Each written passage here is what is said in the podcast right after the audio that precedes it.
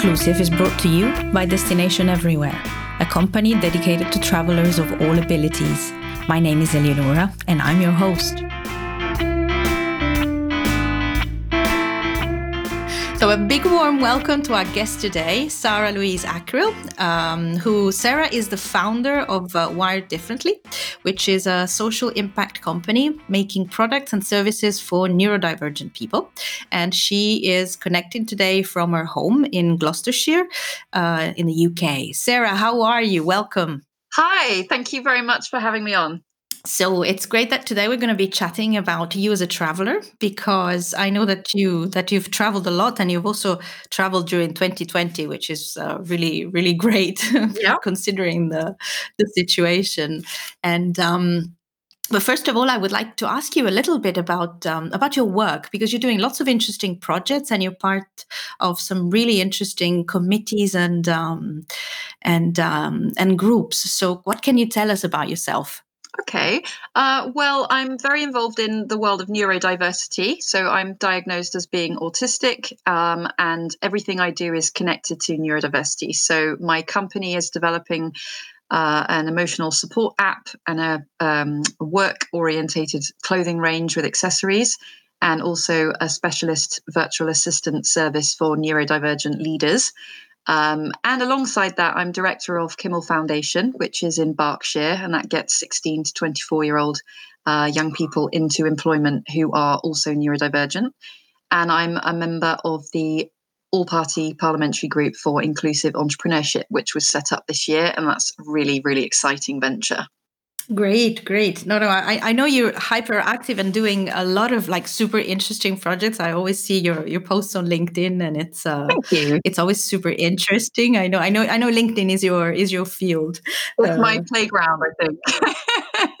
yeah, yeah, yeah, yeah. No, that that's like, but it's everything that you post is like super interesting, and um, and it was lovely meeting you uh, online. We we haven't met in person yet um, in September when you were in Italy.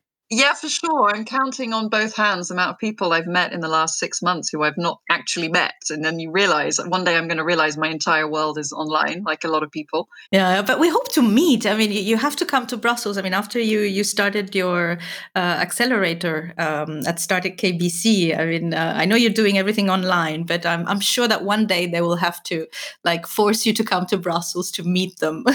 Well, I am a huge fan of Belgium. I genuinely am. I have worked um, in Belgium a bit on sales trips when I was in the hospitality industry, um, and I'm a big fan. And I speak French. Unfortunately, I don't speak Dutch, but I absolutely love the sound of it. And I'm really loving my time at Start it at KBC. And that came about because you told me I should apply. So I really owe that to you. Thank you. Yeah, but I really, I, I really hope that you actually come to Brussels because we have uh, we have a beer in uh, waiting there to to be drunk uh, in a in a nice terrace outside with the with the bars open and when this uh, situation really calms down with them. Um, I can't wait with the pandemic. Yeah, yeah. I can't wait. I love Europe. I miss Europe so much at the moment. Mm. But um, let's talk about you as a traveler because this is um, this is why I, I, wanted to invite you because I know you travel a lot and you've traveled for work, you travel for uh, for holidays, and um, how would you describe yourself? Uh, what is your travel style, and what are the things you look for when you're when you're planning a holiday or or also a work trip? Uh, what kind of traveler are you? Well, um, I've obviously thought about these questions in advance, and that's good, or you would have had the full autistic brain dump. Um, but I think I'm a loner when I travel. But the irony is, I actually travel to places where I really adore the people. It's very much the people that make a place for me. Um, but because of how I am being autistic, um, I like to control my environment. I like to uh, have free reign on how I manage my time.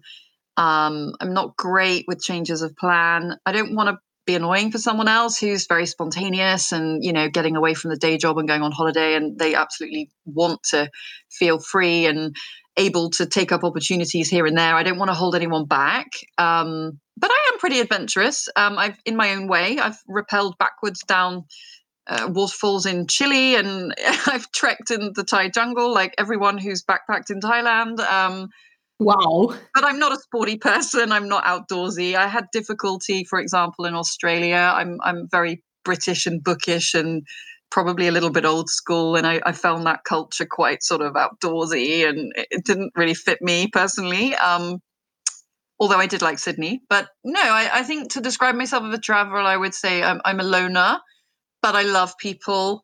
Um, and I kind of love people watching, and I've enjoyed that very much in my favorite places, which are, um, I mean, I'm a huge fan of France. I lived there for 10 years.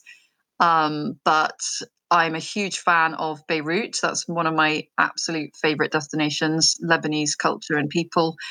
Um, I love Greece. Um, I love Italy. Um, and continuing uh, in that theme of sort of um, Eastern Med areas, I'd love to go to Turkey. Um, and I think the reasons that I liked destinations I liked in Asia, um, for example, I loved China, loved Malaysia. Um, I wasn't actually that keen on Thailand when I first went, but I did read some books that said you might find that you love it when you leave, and I did. I really love it kind of retrospectively, so I'd like to go back. Um, and I, I, love anything to do with Indian culture, uh, Afghani, Pakistani, Bangladeshi culture. I've just yeah, Sri Lanka I really loved, but I think that the common theme was the people. It's absolutely people that make it for me. Cool, but basically you're describing a series of destinations that are all full, full of like um, um, how can you say unexpected things that can happen all the time. I mean, I'm thinking well, Italy first of all. It's the the country of uh, you know of of, of uh, accidents, delays. You know, I'm Italian, so always super critical. but it's really a country where I, I, think planning is is sometimes a bit difficult. I mean, yeah, it's a beautiful country, but yeah. it's interesting. I used to be PA to the senior area director of sales at Hilton Worldwide. So we had hotels in North Africa and Indian Ocean. And I remember when he interviewed me, and eh, we were on our, our, fourth interview, and I said, "Look, why have you called me back here? Do I have this job or not?" And he kind of said, "There's something that really bothers me about you." And and I was, he said, "There's some real sort of." Uh, uh, there's some real things that don't tie up here. There's some inconsistencies. You tell me you like routine and you like consistency, but on the other hand, you go to some very unreassuring places. yes, exactly.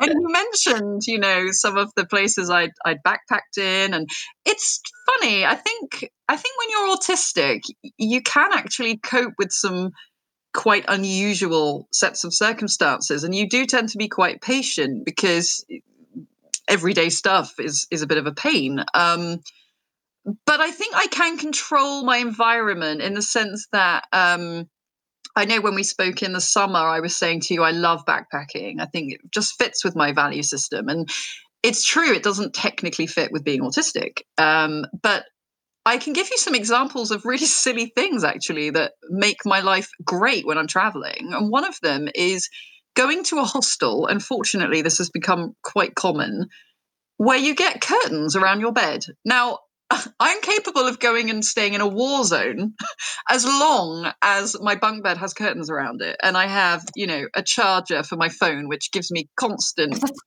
feedback. Um, and I have my favorite books on my Kindle and it, it's strange. You sort of seek familiarity, but at the same time you can be relatively daring. I mean, I've been to destinations which are considered you know luxurious and or relaxing. Um, i was very lucky to go to the maldives because um, i had a partner at the time who was working there and um, i was able to stay with him um, and it was great to tick it off um, but it just wasn't for me um, i did like the people although you know you're not all only dealing with Maldivian people in the Maldives. Obviously, it's a bit of a melting pot, um, which is nice, but doesn't necessarily hint at the culture. I actually learned an awful lot more about the Maldives reading some excellent books on the place rather than actually when I was there.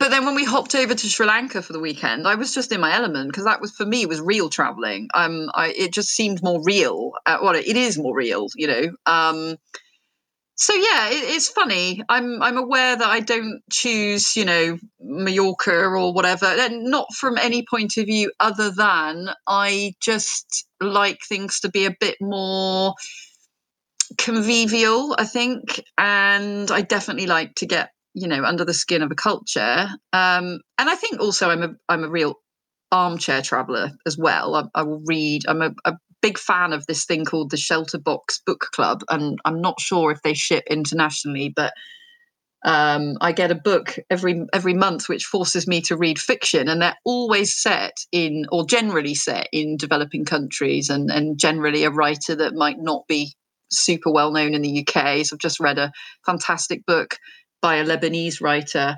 um, and uh, that was recommended through the book club. So I, am a real armchair traveller at the moment because obviously we're in our third lockdown in the UK, can't go anywhere, um, and I cannot wait. So lots of reading.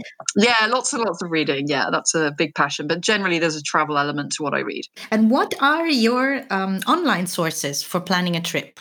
Do you have like favorite websites or newsletters that you subscribe to? Um, that's interesting, actually. I don't think I have a system particularly. If someone was to say to me now, lockdown's over, you know, here's a grand, go and spend it on a trip, what would I do? I'd probably go, or I'd probably look for the quirky youth hostels because it's funny actually i call them youth hostels i'm 42 they're not youth hostels they're hostels um, but i guess you differentiate between different types of hostels they're they're, they're tourism hostels i guess um, and yeah, I would look at individual quirky hostels um, and book direct. I think having been in hospitality, I try to book direct when I can, just so that they avoid those crazy fees. But then you can't hate those websites either because, you know, a, lot of small businesses are getting huge exposure using a lastminute.com or whatever. So, um, but I, I don't have a particular way. I would just say I tend to book direct. Uh, yes, obviously, websites and everything are helpful because in the in the old days, I suppose you would have used Lonely Planet, and I, I love those.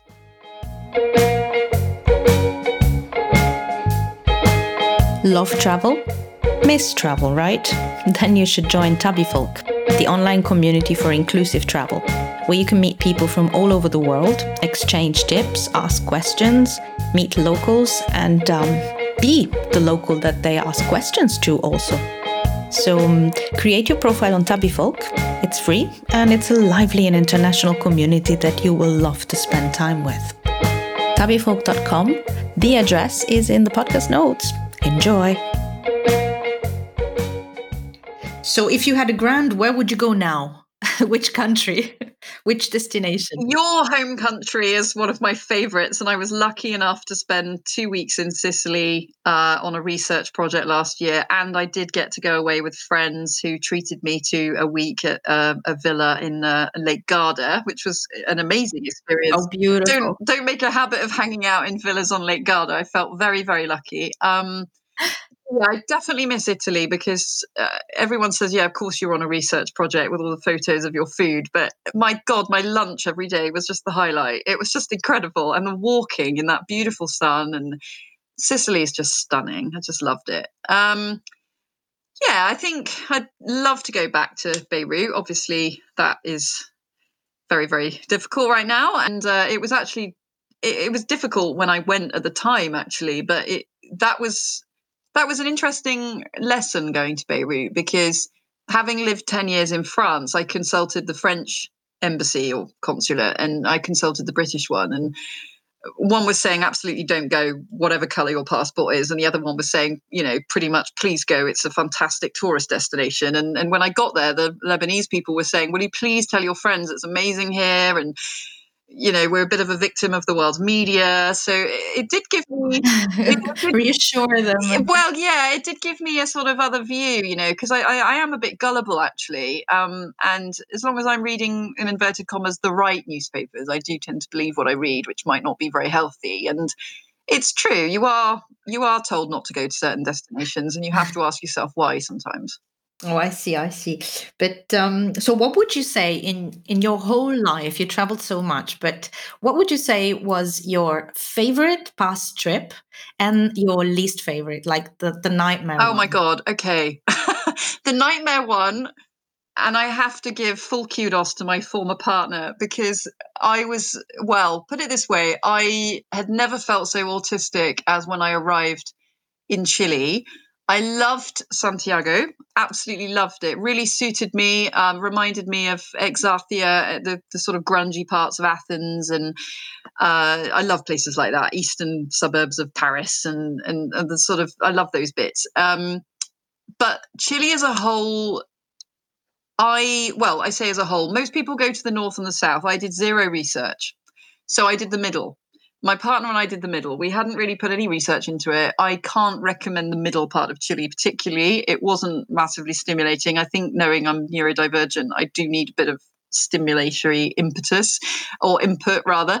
Um, and I think I just had too much time to feel in a very sort of underwhelming place and I wasn't coping with my traits because I was this was a long time ago. I'm going back about 12 years. I didn't even know I was autistic. I completely imploded and I was very very poorly. In fact, I got back from there. I hid it from my partner at the time and it was hard, I think, um, for them to hear that actually I'd had a really bad trip because I just felt so ill and I'd kept it from them. Um, so for personal reasons, Chile was difficult, but Chilean people amazing. Um, went to a sort of, I think it was a Michelin recommended or Michelin starred restaurant, which was all based on foraging. That was an amazing experience. But personally, it was a bad trip. And I would say that my relationship with travel is very complicated because for much of my life, I didn't know what was wrong with me, as it were. Um, and there are benefits of being autistic, there are drawbacks, and travel is a very difficult subject for us. Um, so Chile definitely would be the oh my god, I need to change my life trip. The things are not right with me. Um, the things I've loved, I loved Athens. I love Greece. Um, I'll always have huge love for Paris. I spent so much of my childhood dreaming of it, and as soon as I was old enough, I went and lived there. I loved Beirut very, very much. China, very, very lovely memories of the countryside. Long train trips in China, something I think about often. That the countryside, the rice paddies, the way that people get on at every stop with hawker food and try and fatten you up, basically, because um, they just always think you should be eating in China. So many trips, actually, which is nice because I was a bit worried when you invited me to do this that I might think, oh my goodness, I'm not the right person. I found travel so difficult. Oh, no, no. Maybe I'll be negative, but yeah, I realize I have been to quite a few places and and actually I think I must love travel because if traveling is so difficult for me and I keep doing it, there's there's got to be Yeah, exactly. something in me loves travel very much and i think it's i think it's the people again i think you know same as in chile even though it was a very difficult trip for me personally you'd only have to have a really lovely conversation with someone to feel oh for that for that moment i'm at home i feel safe i feel comfortable i feel like i like myself and and and and, and people transform those experiences. Right. But I, am speaking about Chile. I, I, am very curious now about the Michelin star restaurant where you ate foraging. Yeah. Please tell me more. Uh, what is this about? I have to have a think where it was actually, um, and then maybe you could put that in your show notes. I don't know. Um, I can't think. I know that we were on the trip south from Santiago to Chile. And I mean, as I say, we didn't make it to the far north or the far south, which is where everyone goes when they do Chile. Um, I will have to find that out. It's a long time ago, but it was memorable because I'd never had a meal that was exclusively foraging. Um, she was a female chef, which I'm not sure how common that is um, in Chile, particularly to have a female, um, you know, very high profile chef. So it was yeah, really unique experience. And it was in the middle of nowhere as well. I remember we had to get several buses and walk up some hills and it was it was really, really remote. So I mean she must have been entirely relying on the Michelin guide for people to look her up and be foodie enough so she get there. Yeah. Try, yeah. wow. well, we've had Josh who told us um, in the previous interview. It was uh, very funny because he he, he spoke about um, his trip to Mongolia, oh, wow. and he said that he they went to a, a local uh, village and he was given uh, horse yogurt. And I was very curious about the horse, yogurt, yogurt because it was like, can you make yogurt from horse milk? It was like really. Oh my! so it's, it's so great to hear all these stories about what people have strange things that people are eating while on holiday. Horse yogurt sounds a little bit like some kind of word for nightmare. yes. But I'm, I'm, curious too, actually. I remember when I was in China, um, I had a lot of Mongolian barbecue food in, in Beijing, and I really would love to go to Mongolia, Nepal, the kind of mountainous countries. Yeah, I'd love love to go to those sorts of regions. That would be amazing. So, what would be the weirdest food you ate? that now now that we're on to food. Um, I'm a bit of a wuss, I think. I think on the one hand, I love food and I love wine and I do like, you know, I'll, I'll, be the sort of person who will be broke all month, but will blow a couple of hundred quid on a really nice restaurant and then, you know, wear dodgy clothes and eat cereal for another month. But Yay. when it comes to traveling, never, been that, I've never been that adventurous person that goes to Thailand and eats barbecued insects and I, am a bit of a wuss and I guess I'm thinking well why would I do that when I could just eat something really amazing um yeah I'm probably not going to be the most experimental guest you have on. Uh, I don't think, I mean, yeah, you know, you go to France, especially a long time ago where horse was a, a thing. Um, and I, I did get caught out. And, and in Brussels, actually, once I did end up eating horse without realizing it. And I'm going back now to like, I don't know, 1994 or something when I was on my, my first school trip. Because actually, my first trip abroad was actually Brussels. So that's why. Wow. Oh, no, this is sweet. That's why it's really nice to be on Start It. It's like I've turned a full circle from leaving school, you know. Um, yeah, uh, Brussels is uh, special to me for lots of reasons. But no, apart from horse meat in Brussels, I don't think I've particularly eaten anything. Um, I don't have, you know, allergies. I'm not vegan, vegetarian, whatever. Um, so I'm technically able to try all sorts of things, and maybe I don't make use of that. What's what's your favorite? That this other question I wanted to ask you. What what's your favorite um, uh, means of transport? Ooh. Are you like the kind of person that that loves doing a twelve hour flight because you sleep all you know all through it, or watch twenty five movies, or are you more of a train? Lover what's your favorite way to to move around well i love the coach and I think my friends would tease me for that because eh, I don't know, but in England that's seen as a bit of a sort of like older person's way of traveling. Um, but that's why I like it because you meet nice older people. Um, you don't get any trouble on a coach. You tend to get a driver with a nice sense of humor, and I, I love that experience. Um, and I don't like getting somewhere too quickly, so I've often taken the coach, especially in the old days. Um, I used to take the coach from Exeter in southwest UK down to uh, Dijon very regularly, and that would take I don't even know how many hours, maybe eighteen or something. Um, and that was beautiful because you'd wake up in France with you know all the beautiful landscape and and you had that sort of foreign exchange feel that you had on school trips and then you'd have to get the ferry. Obviously then we got eurotunnel. Um, but yeah I actually probably might be the only guest you get that says they like the coach best. Oh, and trains in China.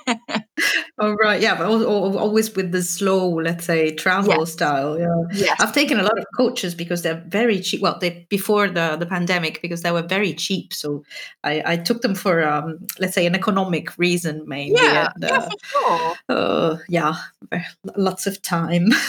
I, I, think I prefer the train personally, but uh, but I I, I, I see your uh, your reasons. So I think the other reason is coaches. You tend to go city center to city center, so it's just a lot more practical. Yeah, that's very practical, and it's it's quite nice arriving in the middle of things because.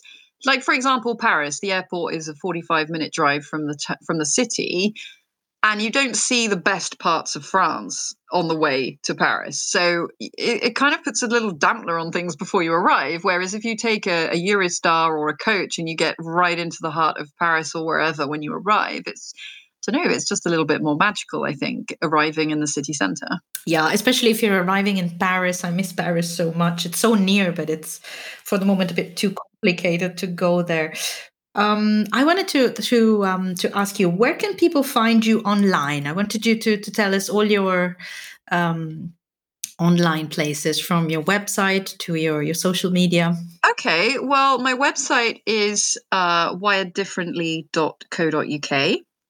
And I'm on LinkedIn as Sarah Louise Acril. Um, at the moment, that's pretty much it. I'm on Twitter, not not very much. Um, more to communicate with people who have lived experience of autism and ADHD, etc., um, and to communicate kind of on a on a person to person level. But LinkedIn is definitely where I feel most at home. I think because it's become really inclusive and accessible um, since the pandemic. So the sort sort of feel of LinkedIn has massively changed.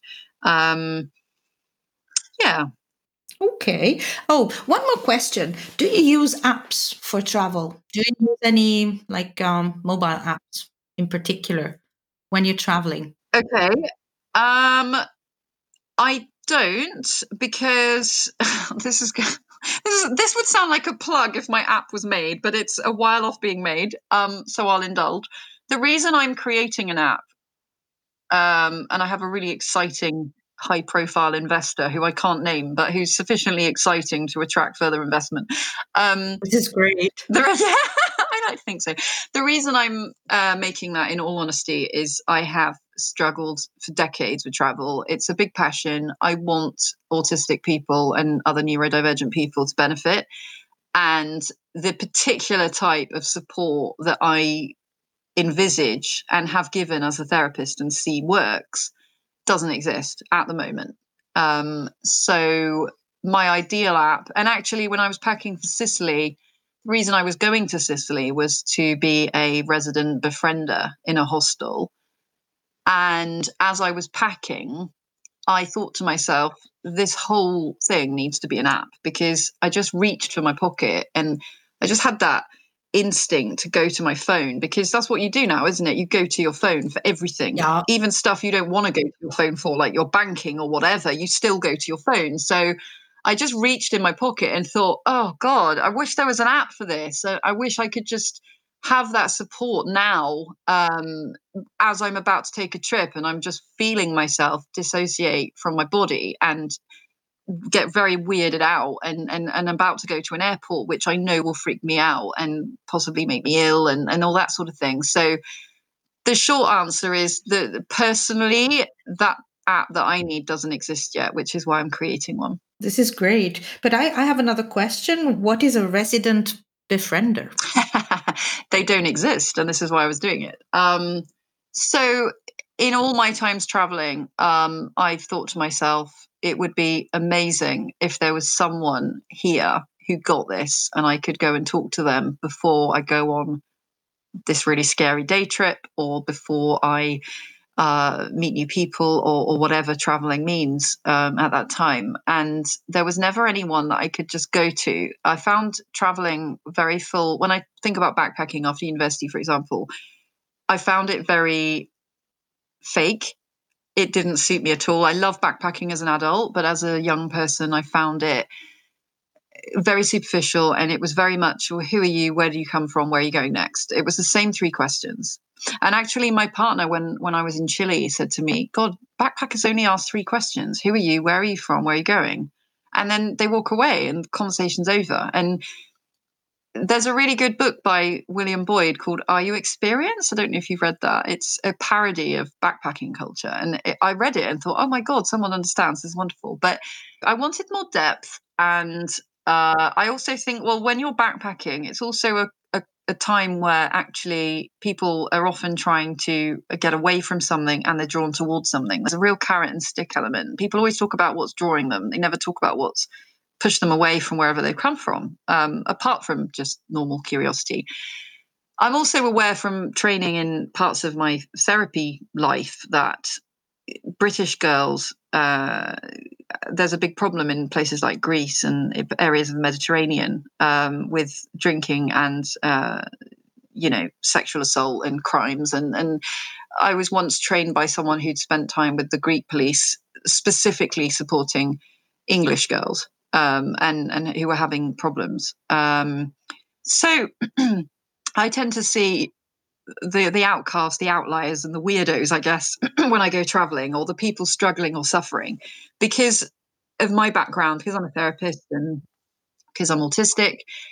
I, I, see myself, I suppose, as a bit of an outsider. And I suppose I pick up on other outsiders. And I realize that when people are traveling, there's lots of, you know, what did you do today? What did you try? What was the biggest thing you did? What was the greatest thing you did? But no one talks about the other stuff. And I have a real passion for that. And I just wanted to go to a hostel and be there for people um, and just see what happened. And it was just a really interesting process. But you were you were um, doing it on on your own research project, or you were working with the hostel where you were. I was working with a hostel that partnered with me because they were interested to see where this would take them as well. Um, one of the directors had a background in psychology and I think it just clicked. And uh, one of my dreams, I think, in retirement is to run a backpackers hostel where I can be like this big this big mama that everyone comes to and talks about all the dark stuff and then they go off and do all the fun backpacky stuff.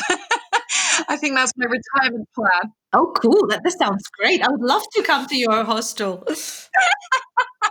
I think I see myself as the backpacking therapist, but um, but I spent half my time in Sicily that and researching that, and uh, the other half actually asking myself what would happen if this was an app because an app can reach millions of people who are neurodivergent and, and backpacking or traveling. And actually, there are a couple of blogs written by autistic people who do backpack, and they've you know they do it very successfully. But in my research so far, what I've discovered is that autistic people um, tend to either not travel at all apart from local travel. And there are some great apps for that too. I know Gavin Neate up in Scotland with Neatebox. Um, he's got a great company which uh, supports people in their daily uh, travel, uh, which, you know, he's got some fantastic things going on up there. But my idea has always been to support people who want to go on, say, business trips or personal travel. Um, holidays with families very very tricky. I said to you, I travel as a loner, but if I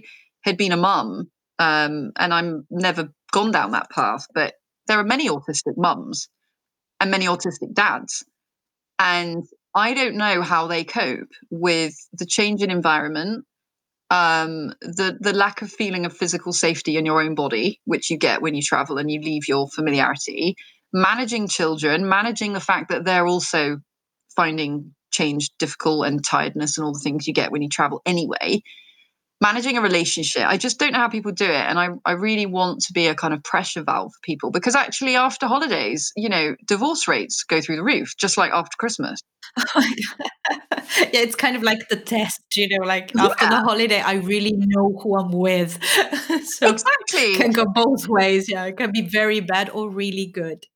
It's true and another thing that concerns me is that i think in the the non-disabled world people tend to think that you're either disabled or you're not. You're either ill or you're not. You've either got a condition or you haven't. But actually there are loads of what used to be called high functioning business people who are neurodivergent and they're pulling it off on their business trip every week, maybe with their company and their very senior job, but they're completely imploding on holiday um, because they can't get off their their tablet or their laptop because that's their feeling of safety and they can't just go and have random fun with the family because that's not what they're good at and they see themselves as the provider and the the, the hard worker who brings home a wage. This could be the mum or the dad, um, but they don't necessarily get the whole what is going on a holiday. Going on holiday is incredibly stressful if you're neurodivergent because it's it feels a bit sort of like manufactured fun and we tend to find things fun that other people don't like our niche interests which might bore the pants off someone else for example so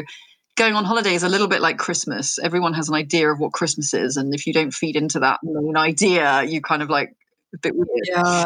So yeah, it, it's complex. There there are politics to holidays, and many many people find travel difficult for many reasons, and a lot of people don't realize that you could be the owner of some Silicon Valley you know company on these amazing trips and looking very high profile but actually having meltdowns and and being close to burnout because you've taken two weeks off with the family. And i want those people to be looked after. I really see those problems. I really care about them. And also travel gives you material to bond with people over. And when you're autistic you're already quite an isolated person um, and a lot of autistic people are sociable in their own way and love people. They just sort of want to be behind double glazing. I know I do. Um, And so I, I really want people to enjoy travel more, whether it's business or pleasure. And backpacking, I think it would be nice if more people went backpacking because you can do it as a as a neurodivergent or you know person um I know that, as I said, the curtains around the bed that that's a game changer for me because then I can desensitize. I don't have to have my my what I call my people Bluetooth switched on because I don't have people trying to interact with me. Um, if I put that curtain around me, and there are all sorts of little things that can make your trip very comfortable. Um, Sicily was very comfortable. I worked eight hours a day. I went to the same restaurant every day for amazing food. I went on lovely walks. I met some great people. I made friends with some of the staff there who I'm in contact with, you know, every week now. But what I couldn't do is someone say, right, tomorrow we're going on an excursion, a group of 30 on a coach. Uh, you know, not knowing how far you'll be at any one time from a loo or a bed because you need to just desensitize, or, you know, if you've taken your weighted blanket on holiday or something, you know, not knowing when you've got your little props with you, um, being around strangers who could act in any way at any given moment because people are unpredictable. Oh, yes, they definitely. It's all those nuanced things. yeah. Um, talking about other travelers, uh, do you follow any blogs about travel that you want to mention? I don't have their names to hand, um, but I did enjoy researching the blogs for uh, the autistic people who were backpacking because it's such an unusual thing for an autistic person to really love doing, especially these people. They've done it for four or five years on the trot. I mean, that's serious travel. Um, four or five years backpacking without a pause. Wow. Yeah.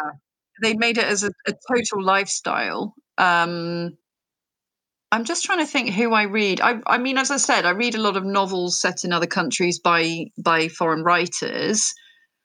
I love watching. We have a documentary maker here, Simon Reeve, who does beautiful documentaries. I don't know how well they are known around the world, but I just love his programs. Um, especially, I mean, he did um, Tropic of Cancer, Tropic of Capricorn, and he's he's done you know whole trips through whole continents and just absolutely beautiful because he always looks at the social side and i think i've probably given the impression already but i love to get to the nitty gritty of a culture and see the the reality of it rather than just the destinations that are just for tourists. I find that disarmingly superficial and i'm just constantly wanting to know the reality and what people's day-to-day life is like. That's why i can't really deal with resorts and the whole maldives thing. That just wasn't my cup of tea Look, Sarah, this was super interesting, and and I mean, you've given quite a lot of tips, and um, and your experience in your past travels. You have traveled an awful lot,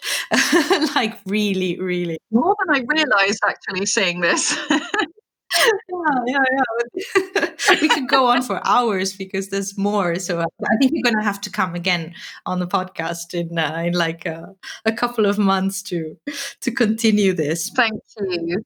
Thank you so much. And also, I'm super curious to know know about your app. So so do do keep us um, updated on this. And as soon as it's uh, uh, you know, big, big, um, good luck with uh, with this project. Thank you so much. Well, testing for the app is starting quite soon now, so it's quite exciting. Uh, I have my investor who's making it. He's got a whole stable of similar apps, but in different fields. So found the perfect partner there. And uh, all it all it takes now is for me to get some serious feedback from real people who are traveling and who are neurodivergent, and to really listen to them and keep tailoring it until it's the service that it needs to be. Yeah, and again, best of luck for your for your project for the app. Thank you for your support and um, keep us updated. And as soon as it's out, we you come back and uh, we talk about it. Yeah, fantastic. I really appreciate it. Thank you so much for having me on, and good luck with the rest of the podcast. Sa- Sarah, it was great having you. It was really, really great having you. Thank you so much. This is such a nice experience. Thank you. Thank you. Fingers crossed. a big hug. Bye-bye. Bye. This episode was offered to you by destinationeverywhere.eu, the travel platforms for people of all abilities. Now, we are not taking bookings at the moment due to the pandemic situation, but we can definitively help you if you want to start thinking about and pre planning your next trip. So if you have any questions about finding an accessible accommodation or um, wheelchair adapted means of transport in the destination you want to visit, or a great guide to take you around, please do get in touch with us. You'll find us on um, destinationeverywhere.eu. In the contacts page, you have all the ways you can get in touch with us, or you can just drop us a message on, on our Instagram or our Facebook um, profiles. We also have a great YouTube channel where you will also find a version of this podcast with subtitles. So, see you soon!